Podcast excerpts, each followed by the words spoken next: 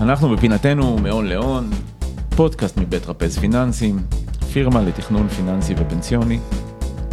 אני חזי כהן, ואנחנו כאן כדי להבין טוב יותר את החיים שלנו כצרכנים פיננסיים נבונים. בשיחות פתוחות עם מומחים על השקעות בשוק ההון, פיתוחים, פנסיה וכל מה שמערב כסף בחיים הפיננסיים שלנו. מתחילים. אז שלום לכולם, היום אני מארח אה, חבר יקר, שמעון אוליאל, מנהל המחקר בבית השקעות אה, אנליסט. מה העניינים שמעון?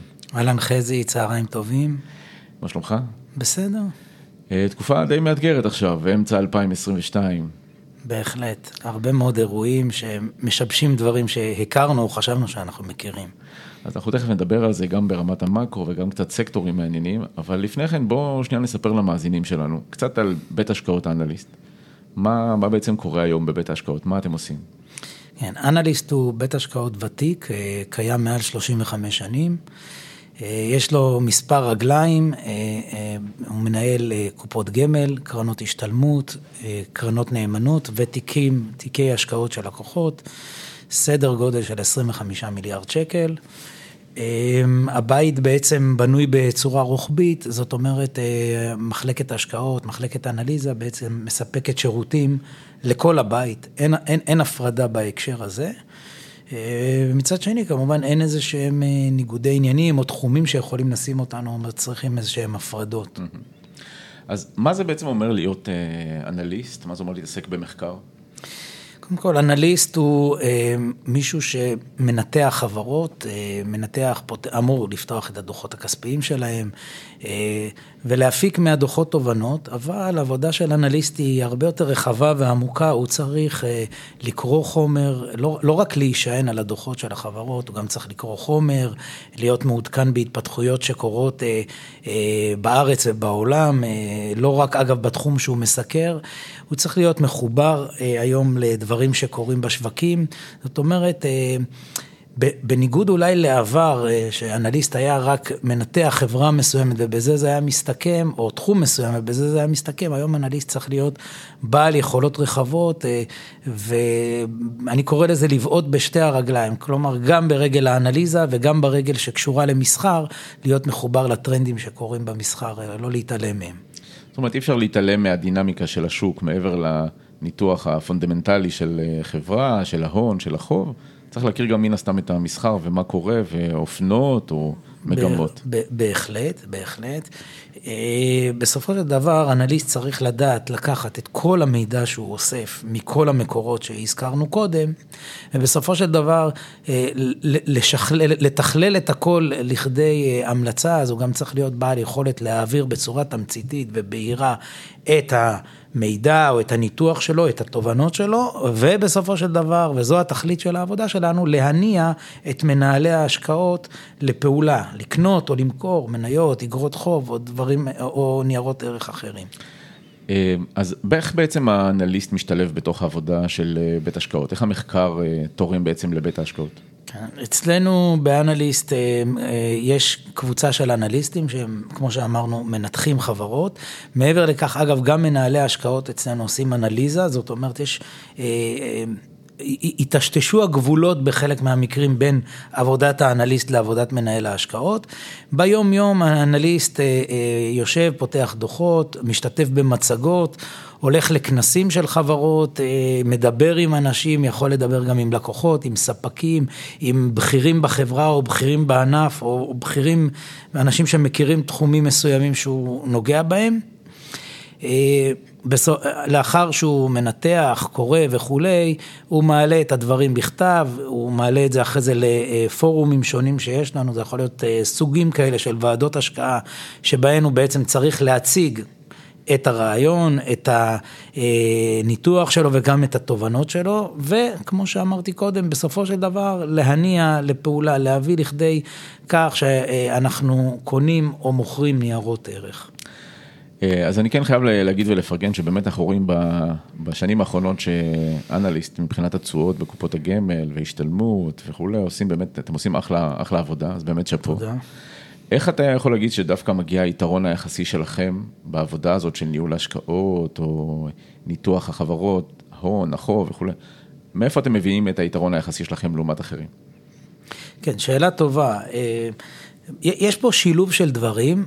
אה, אגב, גם שילוב של אנשים, רעיונות ודעות, אוקיי? לא, אין מדובר אה, באדם אחד שעל פיו יישק דבר, אלא, וזה חלק מהעניין, זאת אומרת, צריכים להיות בעלי, הבית, בית ההשקעות צריך להיות בעל גמישות מחשבתית ולקבל או לדון ברעיונות שעולים.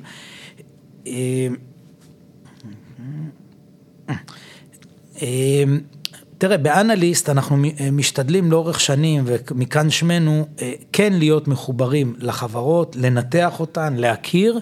וזה בעיקר בא לידי ביטוי בניירות ערך ישראלים. Mm-hmm. אני חושב שפה יש לנו, אגב, אולי גם גופים אחרים, אבל יש בטח יתרון ביחס להשקעה בניירות ערך בחו"ל, mm-hmm. ששם אולי אנחנו מנתחים, אבל כמובן הרבה פחות מכירים או, או מודעים להתפתחויות שקורות. בארץ, לא רק שאנחנו מכירים את החברות או יכולים לדבר איתם בדרך בלתי אמצעית, שפה גם אה, אותה שפה, אלא גם אנחנו, אם מדובר למשל בנכסי נדל"ן, אפשר לבקר בנכסי הנדל"ן, או מכירים אותם, מכירים את הסיפורים שלהם, אז זה הרבה מאוד פעמים תורם. אז אני חושב שהמפתחות המרכזיים הם אה, אה, הישענות על אנליזה בתהליך בחירת ההשקעות, ניתוח פרטני של ניירות ערך, בטח ובטח בארץ, אה, גמישות מחשבתית, כמו שאמרתי קודם, כל הדברים האלה ביחד מביאים אותך לכדי זה שאתה בסופו של דבר בונה תיק שהוא יחסית מאוזן עם דברים שאתה מכיר.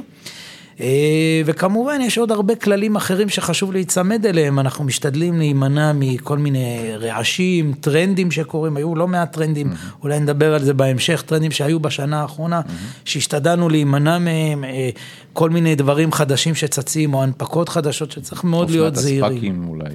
ספאקים, אה, מטבעות דיגיטליים, הנפקות חדשות שהגיעו לפה, שהיה קשה להימנע מלפגוש לפגוש אותן, אבל נמנענו אה, לאורך, כמעט כל הדרך נמנענו מלהשקיע בהן, אז אה, באיזשהו מקום זה בטח. אתה מדבר על אה, אג"ח חברות נדל"ן אמריקאיות? לא, לא, אני מדבר על מניות שהונפקו mm-hmm. בעיקר בשנה האחרונה, מניות של חברות שהן רובן סוג של חברות טכנולוגיה mm-hmm. שהגיעו לשוק, כמובן נשענו על התמחורים הדי מטורפים שהיו בחו"ל לכל מיני, אותם ספאקים שהזכרת, כן. או חברות טכנולוגיה אחרות. אז אנחנו משתדלים להימנע מהדברים האלה, להסתכל לטווח יותר ארוך, לא לעשות תזוזות אה, דרמטיות בתיק שלנו, אה, ככה אתה גם פחות עושה טעויות. איפה אתם יותר שמים אה, את הדגש? בחברות ערך, חברות צמיחה? ברמת העיקרון הנטייה הטבעית היא ללכת יותר לחברות ערך, אבל הדברים גם משתנים, זה חלק ממה שאמרתי קודם, שאתה צריך לחוש את השוק, לפעמים יש טרנדים שהם נוטים יותר לחברות צמיחה. אז אתה יכול להסיט את תשומת הלב וחלק מהתיק לדברים האלה, תוך כמובן שאתה מנסה לסנן או, או ל, לדלות את אותם דברים שהם נראים לך גם מעניינים מצד אחד, אבל גם בתמחורים שאתה מסוגל להבין או להכיל. אז בואו נדבר בעצם על אמצע 2022, אנחנו אחרי חצי שנה של ירידות ככה מאוד משמעותיות, גם בשווקים בעולם, גם, ב, גם בישראל. אה, אז בואו נתחיל לדבר ככה ברמת המאקרו, מה, מה בעצם גרם לכל התנודתיות הזאת אה, מתחילת אה, השנה ולירידות השערים, איך זה קשור לריבית, לאינפלציה, לכל מה שאנחנו רואים מסביבנו, חששות למיתון, איך אתה רואה את הדברים שמעון? כן, ב-2022, אם אני צריך לסכם את זה ממש בפאנץ', הגבינה זזה.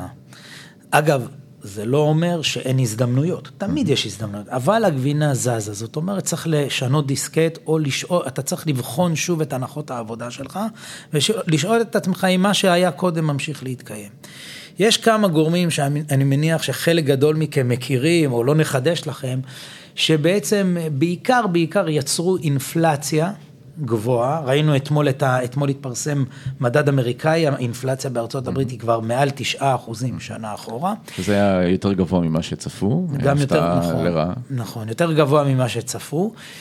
אגב, אצלנו בישראל, אולי ניגע בזה אחרי זה, האינפלציה יותר נמוכה, יש כמה מקדמי הגנה לאינפלציה, אם תרצה ניגע בזה בהמשך, אבל בכל אופן, מה קרה? המלחמה באוקראינה יצרה מחסור בסחורות וכל מיני שיבושים. סגרי קורונה בסין יצרו שיבושים בשרשראות אספקה או ייצור במפעלים, שהרי סין היא המפעל הייצור היום של העולם. חזרה מקורונה במערב יצרה צמיחה גבוהה בכלל ב-2021. וצריך את כל, את כל זה לחבר אה, עם העובדה שאנחנו מעל עשור עם ריביות נמוכות, מדיניות מוניטרית מרחיבה, בטח ובטח אחרי הקורונה, הבנקים המרכזיים הדפיסו כסף אחרי הקורונה מטורף. בכמויות יותר גדולות מאשר במשבר 2008, שנבין עד כמה זה מטורף. כל הדברים האלה ביחד בעצם יוצרים לחץ אינפלציוני מאוד חזק. מה העניין פה? אה, מילא אינפלציה שהיא אינפלציה של סחורות ושירותים, אז אתה אומר, אוקיי, זה יירגע מתישהו, כשישתחררו הפקקים, ו... תסתיים המלחמה. נכון. וכולי, אז... אבל עכשיו האינפלציה מתחילה כנראה להשתרשר גם פנימה ולהיות יותר רוחבית, עליות שכר, למשל, זה דברים שקודם אף אחד לא לקח בחשבון. אגב, אתה הזכרת, נכון חזי, האינפלציה היא, היא מפתיעה פה, תחשבו שהפד, שהוא הגורם עם... עם הכי הרבה אינפורמציה בעולם, אולי אי פעם אגב, כן. לא הצליח לחזות נכון את האינפלציה, זאת אומרת, בטח ובטח אחרים. אז אנחנו נמצאים במצב שבו האינפלציה הרימה ראש הרבה מעבר למה שחשבו, והיא מתחילה להיות רוחבית, וזה בהחלט מטריד. אז מה אנחנו רואים עכשיו? העלאות ריבית, mm-hmm. ולא רק שהעלאות הריבית הן אגרסיביות, הן גם באות ביחד עם צמצום ההקלות, הצמצום של הדפסות הכסף, mm-hmm. צמצום ההקלות המוניטריות. אנחנו אגב ראינו תהליך כזה בארצות הברית ב-2018, אבל אז העלאות הריבית והצמצום המוניטרי היו יותר מתונים. Mm-hmm. הפעם הם חדים, אגרסיביים, וזה כשזה בא עם אינפלציה מאוד גבוהה וכל מה שהזכרתי קודם בעצם מטלטל את כל המערכת ויוצר סט חדש של מחירים. עכשיו, מה קורה כשמעלים ריבית? בואו נזכור, המחירים של נכסים יורדים. אנחנו במשך עשור ומשהו חווינו עלייה, הייתה אינפלציה במחירי נכסים, לא במחירי סחורות, אוקיי? אה, בעקבות המשבר הכלכלי של 2008. עלייה במחירי נכס, נכסים זה אומר עלייה במחירי מניות, עלייה באגרות חוב, עלייה במחירי הדירות של כולנו, חלק מאיתנו נהנינו מזה גם, אבל צריך להבין, המשחק זז. Mm-hmm. זה לא אומר שמחר מחירי הדירות יורדים, כן, יש עניין גם של היצע, ביקוש וכל דברים אחרים, אבל צריך לזכור שהבסיס שה, אה, אה, זז. המציאות השתנתה. בדיוק, המציאות השתנתה. אז בעצם כשהריבית עולה ובקצבים מהירים, ועכשיו רוצים לתמחר את כל ה... השווי העתידי של הנכסים למונחים של היום, אז אנחנו מדברים על שיעורי היוון יותר אה, גבוהים, מחירי הנכסים אה, יורדים, החברות צריכות לזקוף איזשהו הפסד עכשיו אה, בדוחות, וזה חלק מהדברים שמטלטלים את ה... את מחירי המניות, את השווקים? בעיקר, אגב, הדברים אמורים במניות טכנולוגיה, למה הם ירדו יותר? מה שהזכרת mm-hmm. קודם, אם שיעורי היוון עולים, ובמניות טכנולוגיה רוב השווי הוא עתידי, כי הניחו שתהיה להם צמיחה מאוד גבוהה, אז אם הריבית עולה, אם כל מערכת הריביות עולות, התשואות הנדרשות עולות, זה משפיע יותר חזק על חברות כאלה ומוריד אותן יותר. Mm-hmm. אז בעצם עכשיו אנחנו אה, מדברים על אה, מציאות של ריבית שעולה בצורה מאוד חדה ומאוד אה, מהר, כמה זמן זה יימשך, התהליך הזה? שאלה טובה, כי אה, הריבית עצמה, ברגע שהיא עולה, היא מצננת בעצמה את האינפלציה. אז הציפייה, אם מסתכלים על הציפיות לאינפלציה בשנים הקרובות בארצות הברית, אגב, גם אצלנו, mm-hmm. רואים בבירור שההנחות הן שהאינפלציה תרד, לא 8-9 אחוז בארצות הברית, אלא יותר 2.5 נגיד. אנחנו מדברים על עוד שנה, שנה וחצי. נכון, שעצם העלאות הריבית יצננו את האינפלציה, האינפלציה תצטנן, אז אולי יהיה מקום אפילו בעוד שנה ומשהו, כמו שאמרת, אפילו אולי להתחיל להוריד את הרגל מדוושת העלאות הריבית. יש פה בהחלט אה, דברים שאחד מזין את השני. אה, התחושה עכשיו זה באמת שהבנקים המרכזיים אה, פועלים בנורא, בצורה נורא חדה, נורא אגרסיבית, כאן ועכשיו, לעשות מהלכים שיזעזעו ומצד שני יורידו את האינפלציה, כדי שאולי יהיה יותר קל להוריד אחר כך את הריבית. נכון. בחלק מהמקרים אולי התגובה שלהם קצת מאוחרת, mm-hmm. ואולי בגלל זה אתה ציינת אגרסיב, באה אגרסיביות. Mm-hmm. הם לא רוצים למצוא את עצמם שוב בבעיה בעוד תקופה. אם מחברים את כל הדברים האלה בעצם, שימו לב, אז הדיון המרכזי בכמה חודשים האחרונים היה אינפלציה, אם יש אינפלציה, אם לא, אז ברור שיש אינפלציה כרגע. עכשיו השאלה היא בעצם, מה תהיה ההשפעה של העלאות הריבית, אז אנחנו הולכים, כבר עוברים לדיון, הדיון עובר למגרש, מיתון כן או לא. תזכרו, ברגע שיש אינפלציה, ברגע שמעלים ריבית, יכול, יש לזה השפעות מאוד גדולות על הרבה מאוד פרמטרים בדוחות של החברות, אלה שיגיעו בדוחות של החברות ב, ב, ברבעונים הקרובים. למשל, השפעות על הביקושים, השפעות על אה, מחירי חומרי הגלם, אה, השפעה על אה, עלויות המימון, על שכר העבודה שהזכרתי קודם, על שערי חליפין. תכניסו את כל הדברים האלה למיקסר הזה, בסוף בסוף זה צריך להשפיע, יש חברות שיתמודדו, יתמודדו בעתיד יותר טוב עם זה, יש כאלה שפחות. ואני חושב שהדיון המרכזי בעצם כשאנחנו מנתחים היום חברות, הוא בעצם לשאול את עצמנו מה יקרה לרווחי החברות, כמה הם יצמחו.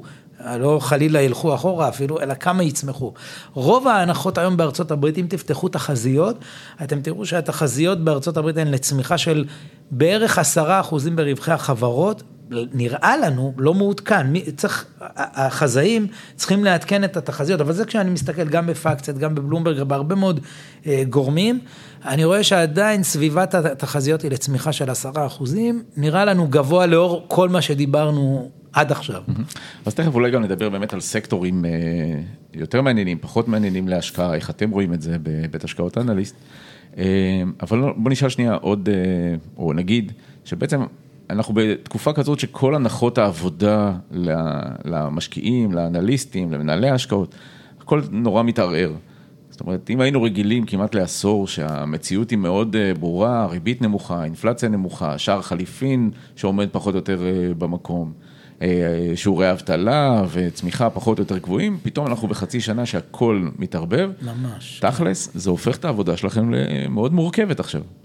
אה, נכון, בהחלט. אין ספק שהחצי שנה האחרונה היא אולי הכי מטלטלת ומורכבת אה, ביחס לעשור האחרון, אבל זו, זו העבודה בשוק ההון. זאת אומרת, אתה מצד אחד כל הזמן, כמו שאמרתי קודם, צריך לשמור על גמישות מחשבתית, לשאול את עצמך כל בוקר, האם הנחות העבודה שלי הן נכונות? לבצע התאמות, שוב, לא חדות מדי, אתה לא מתזמן את השוק, כן? ולהיות עם ראש פתוח, יכול להיות שדברים שחשבת קודם שהם יותר מעניינים, הם פחות מעניינים או קצת פחות מעניינים, אה, בהחלט, אין ספק, העבודה היא מאתגרת ו... מצריכה, כמו שאמרתי, השקעה של הרבה מעבר לשעות העבודה, כי אתה כל הזמן חייב להיות בעניינים. אז שמעון, בוא נדבר אה, תכלס על אה, הזדמנויות, או אולי קצת איומים, ונדבר על סקטורים שיותר מעניינים, פחות מעניינים. אה, לך יש המון המון ניסיון, אנחנו מכירים הרבה מאוד שנים. איך הניתוח היום של הענפים השונים גורם לכם לשים יותר דגש בענף אחד או בענף אחר? מה מעניין היום? כן. אה, שוב, בואו נזכור, אה, אה, חזי, שבשוק ההון השאלה היא לא רק מה יכול לסבול או להרוויח מהשינוי שהיה, אלא גם האם התמחור שלו משקף את זה או לא. זאת אומרת, בסוף בסוף אני עוסק ביחס סיכוי-סיכון. זאת העבודה שלי. יכול להיות שיש ענפים שייפגעו יותר, אבל כבר זה בא לידי בת... יתר סט בתמחור שלהם, ולכן אני דווקא חושב שהם מעניינים, למרות שהסיפור שלהם הוא נראה שלילי, נכון?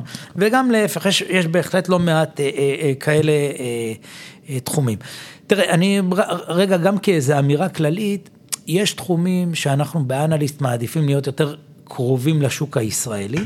נגיד מניות של תחומים שהם יותר לוקאליים, mm-hmm. כמו בנקים, חברות תקשורת, חברות ביטוח, נדל"ן, יזמים, מניב, mm-hmm. אלה, אלה תחומים שאנחנו מעדיפים להיות יותר בתח... בשוק המקומי. Mm-hmm. זה לא אומר שלא נשקיע במניות כאלה או בתעודות על, על תחומים האלה בחו"ל, אבל... Mm-hmm.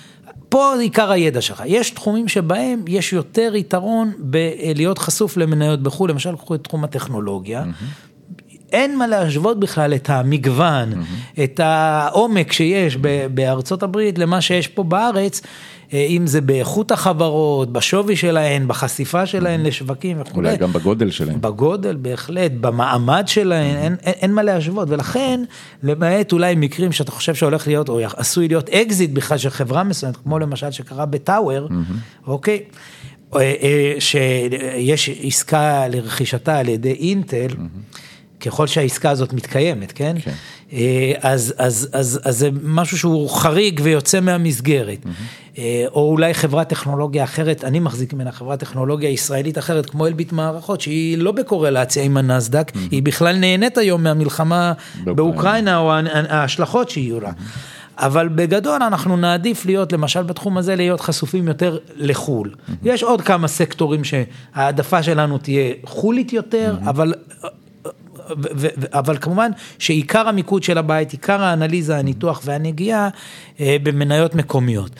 אז אם שואלים אותי, אם שואלים אותי איזה סקטורים מעניינים, אני גם מנסה ככה קצת ב, בתוך התייחסות למשל אצלנו במדד המקומי קצת ניגע, נבין גם מה המשקל mm-hmm. של כל סקטור במדד. אה, קחו למשל את אה, סקטור הבנקים, mm-hmm. הוא שוקל בערך 20 אחוזים ממדד תל אביב 125. אה, סקטור הבנקים אמור ליהנות מהעלאת ריבית. הבנקים ברגע שהריבית עולה, אז הם יכולים להרוויח יותר על ההלוואות שהם נותנים. אגב, שימו לב, הם עוד לא גלגלו את זה למטה לפקדונות. לפקדונות, נכון. אני מניח שגם זה יבוא, אבל אה, אולי, אולי הרגולטור אפילו הקל עליהם קצת, נתן להם קצת גרייס, לצבור עוד קצת רזרבות, אני מזכיר, לרגולטור יש בכלל אינטרס אה, לשמור על הבנקים, אבל הבנקים נהנים גם מריביות עולות וגם מאינפלציה, חלק לא מבוטל מה... אה, מתיק האשראי שלהם הוא, הוא, הוא צמוד מדד. Mm-hmm. עכשיו, ריבית לא עלתה פה, במש, לא הייתה במשך שנים, אז הם נסעו עם מנוע כבוי במשך שנים ועשו ביצועים יפים. Mm-hmm. אז תחשבו, מה יקרה כשהבנקים יפעילו את מנוע הריבית. Mm-hmm. אני חושב שהם בהחלט יכולים להניב תשואות להון של מעל עשרה, מעל, קרוב לעשרה אחוזים, חלק מעל עשרה אחוזים, חלק מתחת, mm-hmm. והם לא נסחרים במכפילי הון או במכפילי רווח, תלוי כל אחד על מה הוא מסתכל, mm-hmm. גבוהים, כך שזה לא, ב, לא משתקף אצלם. עכשיו, נכון שאם אתה חושב שאנחנו הולכים בישראל למיתון, אז בהחלט זה ישפיע על החובות הבעייתיים, החובות האבודים שיהיו לבנקים. אבל הנחת העבודה, גם שלנו וגם של, לדעתי, של להערכתי של הרוב, בישראל לא, לא, אנחנו לא הולכים למיתון, מיתון קרי ירידה בצמיחה שלילית, מה שנקרא, אוקיי? אני לא יודע אפילו אם הולכים להאטה, סך הכל בישראל הצמיחה היא צמיחה גבוהה, יותר גבוהה מהרבה מדינות במערב, זה נשען אצלנו על כמה דברים, אה, למשל צמיחת אוכלוסייה, כן, הייטק שתרם לא מעט, אה, אולי כרגע קצת זה נעצר וכולי, אפשר גם להרחיב על זה אחרי זה. אבל סך הכל הנחת העבודה היא שבארץ אנחנו לא הולכים למיתון, ולכן בנקים למשל, אה, זה בהחלט סקטור אה, שיכול להיות מעניין. ואחרי הירידות האחרונות אה, במחירי הבנקים, בעצם נפתחו הזדמנויות כמו שאתה רואה את זה? כן, אני חושב, מה שקרה עוד בבנקים בארץ, בגלל שיש להם תיק ניירות ערך מאוד גדול, הוא נפגע מהירידות שהיו. Mm-hmm. נפגע, זה גרם לבנקים לבוא ולגייס הון בשוק, או לעצור, או להקטין את הדיבידנד שהם מחלקים. Mm-hmm. אלה דברים שמשקיעים פחות אוהבים. Mm-hmm. נראה על פניו שאנחנו מאחורי האירוע הזה, אה, ולכן אני חושב שקדימה אה, בהחלט כרגע להחזיק בנקים במשקלם 20 אחוז או יותר מזה בתיק הניירות, בתיק המניות המקומי שלכם, נראה לי החלטה סבירה ביותר. אפשר גם אולי להגיד שבנקים אצלנו בארץ זה ענף שהוא לא מאוד תחרותי. נכון. אפשר להגיד, יש פה מספיק שפע לקוחות אה, לכולם, וסך הכל הבנקים אה, שומרים פחות או יותר על הגודל שלהם. נכון, ברקע, כמו שאמרתי קודם, יש רגולטור גם ששומר עליהם, אז אה, זה פלוס חיבור לכך שהמשק הישראלי צומח לאורך שנים. בהחלט הבנקים פה התקדמו. הם אגב עוברים תהליכי התייעלות, אפשר כן. להיכנס לזה עוד. נכון, אבל... אין ספק שזה יכול להיות פודקאסט בפני עצמו, אם לא יותר מזה. בוא נדבר על ענף אחר מעניין, ענף הנדל"ן. כן, תחום הנדל"ן אה, כמובן מתחלק לנדל"ן מניב ונדל"ן יזמי. אה, אין ספק שריביות עולות, זה לא טוב לנדל"ן, לא טוב פעמיים. Mm-hmm. פעם אחת, ברגע שהריביות עולות, אז אה, שיעורי ההיוון, כמו שהזכרת קודם, עולים, ואז שווי הנכסים אמור להיפגע. Mm-hmm. פעם שנייה, עלויות המימון של החברות האלה מתייקרים, ובר... אה, מתייקרות, וברגע שהמימון עולה, אז זה פוגע ברווחיות, mm-hmm. או ביכולת שלהם לקדם פרויקטים, או ברווחיות מאותם פרויקטים וכולי. עדיין כשאנחנו מסתכלים על הנדלן המניב בישראל, אנחנו רואים אה, אה, לפחות אלה שנסחרות בבורסה, לפחות הקבוצה הראשונה, הגדולה, המרכזית, אה, מעזריאלי דרך אמות, ביג, גב ים שהיא חברה מצוינת אבל אולי יקרה יותר, ריט אחד וסלע, מניבים וכולי, מבנה, יש לא מעט חברות, אני מקווה שלא שכחתי, אבל ברגע שאתה מחזיק אה, את סל החברות הזה, זה פיזור מאוד רחב על פני מנפיקים שונים, עם נכסים שונים, פיזור סקטוריאלי אפילו, יש כאלה שיש להם אה, דיור מוגן, יש כאלה שיש להם חברות שרתים שהם משכירים, יותר נדל"ן, אחת יש לה יותר נדל"ן מסחרי, אחת יותר משרדים, נכנסים עכשיו לדיור להשכרה, זאת אומרת, אלה חברות שהחזקה של סל שלהן יוצר פיזור מאוד רחב. לנו יש העדפות לחלק מהחברות, אולי אני לא אכנס כאן, אבל בסופו של דבר אתה מקבל חברות באיכות גבוהה, מינופים סבירים ביותר, בתמחורים סבירים. מכפילי FFO אה, כפי שאנחנו רואים, שזה משהו שהוא מקביל, לא ניכנס עכשיו לכל הניואנסים, אבל הוא סוג של כמו שהרבה אחרים משתמשים במכפיל רווח, מכפילי FFO זה מכפיל על התזרים שהן מייצרות מנדל"ן מניב. Mm-hmm. אנחנו רואים אותו סביב 13, אה, 14 לתקופה הקרובה ו-10, 11 לעוד כמה שנים, כי הן מפתחות נכסים. Mm-hmm. סך הכל נראה לנו סביר, אין ספק שכמו שבכל נושא אני תמיד גם אשאל מה הסיכונים, מה האיומים, אז פה איום ראשון זה אם ההייטק הולך אחורה ובצורה משמעותית, אז בהחלט תחום המשרדים יכול לסבול. Mm-hmm. עד לאחרונה ראינו ביקושים מאוד חזקים.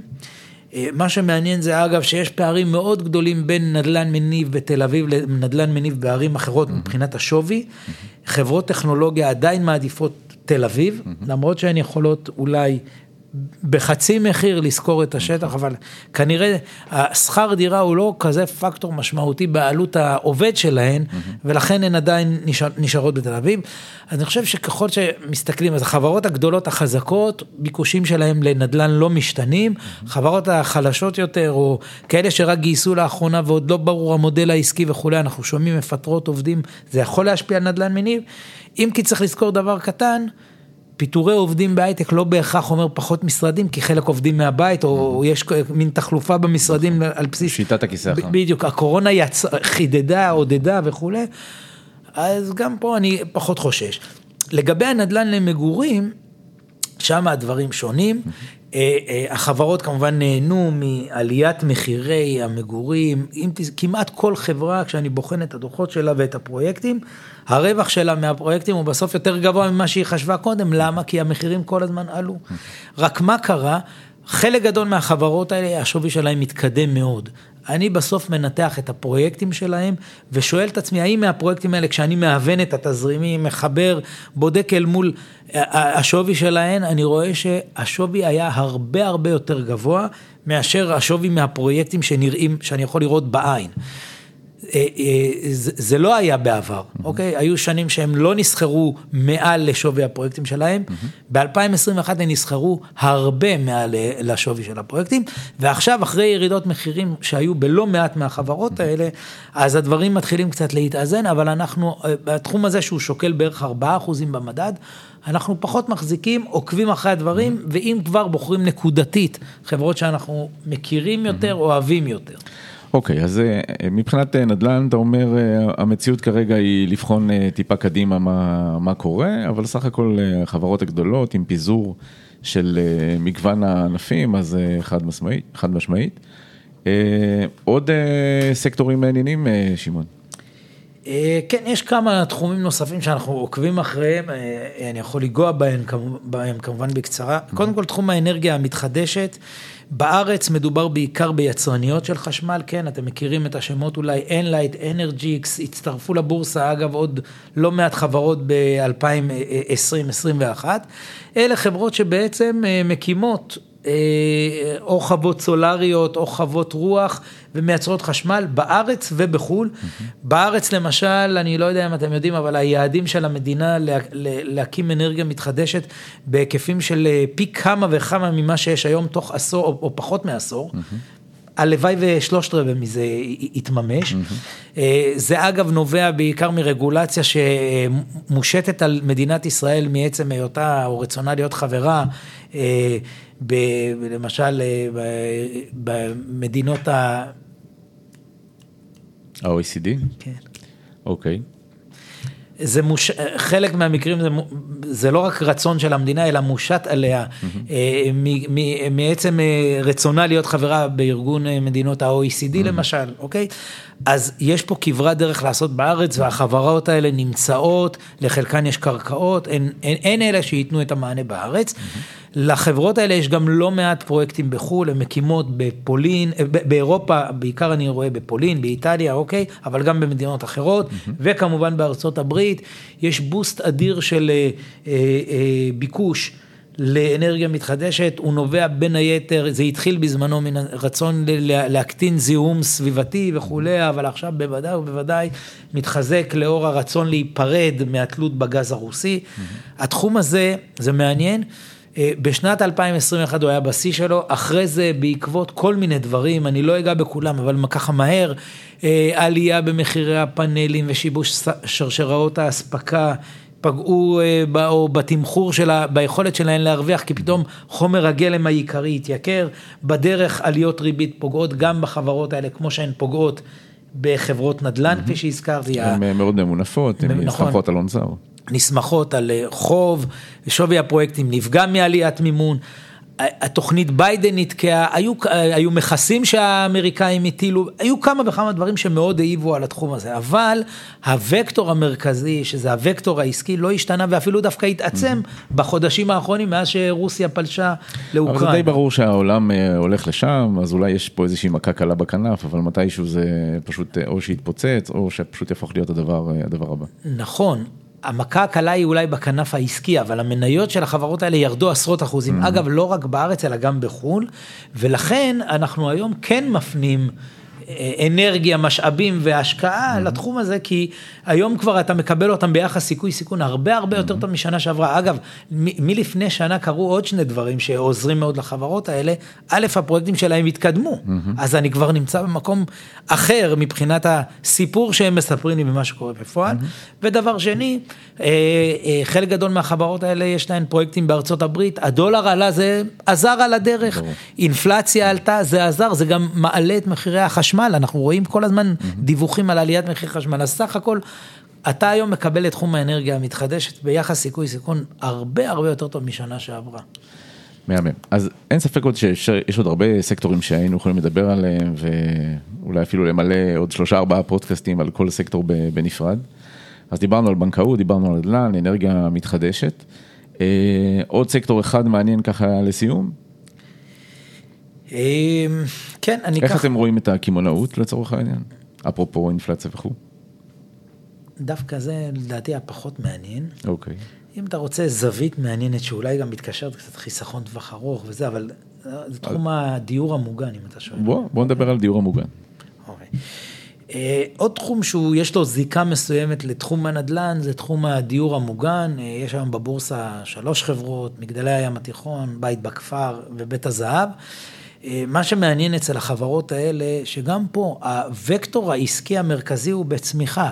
הישראלים חיים יותר שנים, שזה טוב, יש להם יותר כסף, או, וגם, אז גם היכולת הכלכלית שלהם וגם היכולת או הרצון המנטלי, שונה ממה שהיה בעבר, אני פעם הייתי אומר להורים שלי דיור מוגן, הם היו כועסים עליי, mm-hmm. והיום זה הרבה הרבה יותר מקובל, בסך הכל, אפילו בתקופת הקורונה, למרות כל מה שהיה, בסופו של דבר הדיירים אה, אה, חוו אולי חיי חברה יותר טובים מאשר מבוגרים שחיו לבד בבית, וזה השפיע עליהם.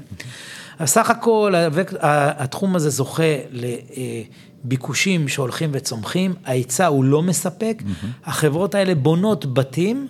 אה, שככל שהן בונות בית, מקבלות עליו כסף מפקדונות, המודל המרכזי הוא מודל של קבלת פקדונות, שהולכים ונשחקים עם השנים, ועם הכסף הזה הן הולכות ובונות את הבית הבא. כל הזמן צומחות, mm-hmm. ולכן לדעתי בהסתכלות, ושוב, כמו שאמרתי, אנחנו מסתכלים לטווח ארוך. אה, הסתכלות לטווח של חמש עד עשר שנים, החברות האלה אה, ימשיכו לגדול. אגב, יש עוד שתי חברות שהן לא בורסאיות, אבל הן תחת חברה בורסאית. Mm. בעזריאלי יש את, אה, את פאלאס, mm. והיום בפניקס שפיר ושפיר יש את עד 120. לא מן הנמנע, או יכול להיות שגם אלה יגיעו מתישהו לבורסה. אז אין, אין ספק שהדוגמה שנתת עכשיו היא דוגמה קלאסית לזה ש... גם כמנהל השקעות, גם כמנהל מחקר ואנליסט, תמיד צריך להיות עם היד על הדופק. יש דברים שמשתנים, יש דברים שהיו טובים בעבר והיום אולי כבר פחות רלוונטיים. אופנות שמתקדמות, אנרגיה מתחדשת, דיור מוגן, משהו שאולי לא היינו חושבים עליו לפני עשור או שניים, והנה זה בעצם ההזדמנויות. יפה. תראה שמעון, אנחנו בדרך כלל מסיימים את הפודקאסטים שלנו ואנחנו ככה קרובים לסיום, אנחנו מסיימים אותו עם איזושהי דקת זהב. טיפ שלך למאזינים. אז מה דקת הזהב שלך שמעון? תראו, לאורך השיחה עלו לא מעט אה, נקודות או טיפים או דברים שהם מנחים ומובילים אותנו. אה, הזכרנו תיק מאוזן, אה, הסתכלות לטווח ארוך, אנליזה וכולי. ראש פתוח, רעב, תשוקה, אבל אני חושב שאחד הדברים הכי חשובים, בטח ובטח בעת הזו, להימנע מניסיונות לתזמן את השוק. זה משהו שעולה כל הזמן, ואתה רואה כל הזמן שאנשים עושים טעויות, והטעויות האלה בסופו של דבר עולות להן, ככל שמדובר בחיסכון לטווח ארוך, זה יכול להשפיע על איך שאתה בסוף תנהל את החיים שלך כשאתה בגיל מבוגר ואתה צריך או תרופות חלילה, או תרצה ליהנות מהחיים. יכולים להיות פערים מאוד גדולים בגלל הטעות הקטנה הזו. אז כמובן אה, צריך אה, להיות מודע או להבין איפה אתה נמצא. אה, למשל, אם אתה רואה שהשווקים מנופחים, אז אתה צריך אולי טיפ-טיפה להוריד חשיפות, להוריד חשיפות, אבל בסוף בסוף אין תחליף כנראה להיות חשוף לשוק לאורך זמן. ולהיות צמוד לרווחי חברות. Mm-hmm. זה הוכיח את עצמו ב, גם בארץ אגב, גם בחו"ל, מלחמות, אירועים כאלה ואחרים, מיתונים, בסופו של דבר, מי שהחזיק לטווח ארוך, הרוויח. כמובן שהדברים הם שונים, אם אני בן 60 או 65, אז החשיפה שלי תהיה שונה ממישהו בן 20-25 שרק יצא לדרך. אז תודה על הטיפ שמעון, אין ספק שניהול סיכונים זה משהו בידיים שלנו, תשואות בטווחים קצרים אנחנו באמת לא יכולים להגיד מה הם יהיו, אבל לטווח ארוך אין ספק שחברות ימשיכו לצמוח, הרווחים ימשיכו להגיע, במדדים בטח ובטח תמיד יהיו החברות המובילות יותר. אה, ויש גם מי, ש... מי שאומר שהירידות האחרונות זה פשוט חזרה או רגרסיה לממוצע אחרי העליות של 2020, 2021 עם עליות מטורפות, אז סך הכל אה, איך אומרים, תוחלת תשואה של עשרה אחוז בהשקעה במניות, זה משהו שאתה רוצה להשיג לאורך זמן, אז גם אם יש ירידות מדי פעם שמחזירות אותך לממוצע, זה חלק מהמשחק וחלק ממגרש המשחקים. שמעון, היה מאוד מאוד כיף לארח אותך. תודה, גם לי. אה, מקווה שיצא לנו הזדמנות לעשות אה, פודקאסטים נוספים בהמשך, אולי אפילו קצת יותר ממוקדים על סקטורים כאלה, סקטורים אחרים, אולי ממש ב drill down על עבודה של האנליסט, עוד נדבר על זה. אז המון המון תודה שהגעת, הקדשת לנו מהזמן. בשמחה. אז סיימנו. אה, עוד פרק של אה, מהון להון, פודקאסט מבית טרפז פיננסים. אפשר למצוא אותנו באפליקציית הפודקאסטים ובדף שלנו, תמצאו אותנו בקלות בגוגל ובפייסבוק, אה, פשוט תקלידו טרפז פיננסים. חוץ מזה, כבר סיפרתם לחברים שלכם עלינו? אם לא, עכשיו זה יהיה זמן מצוין לשלוח להם את הקישור לפודקאסט ולדף שלנו. מוזמנים אה, לרשום לנו תגובות בדף הפייסבוק, נושאים שמעניינים אתכם, שנדבר עליהם, וכמובן, תמשיכו לפרגן. זה מבחינתנו כיף גדול לקרוא את התגובות והמחמאות שלכם. אני הייתי חזי כהן, תודה רבה ונשתמע.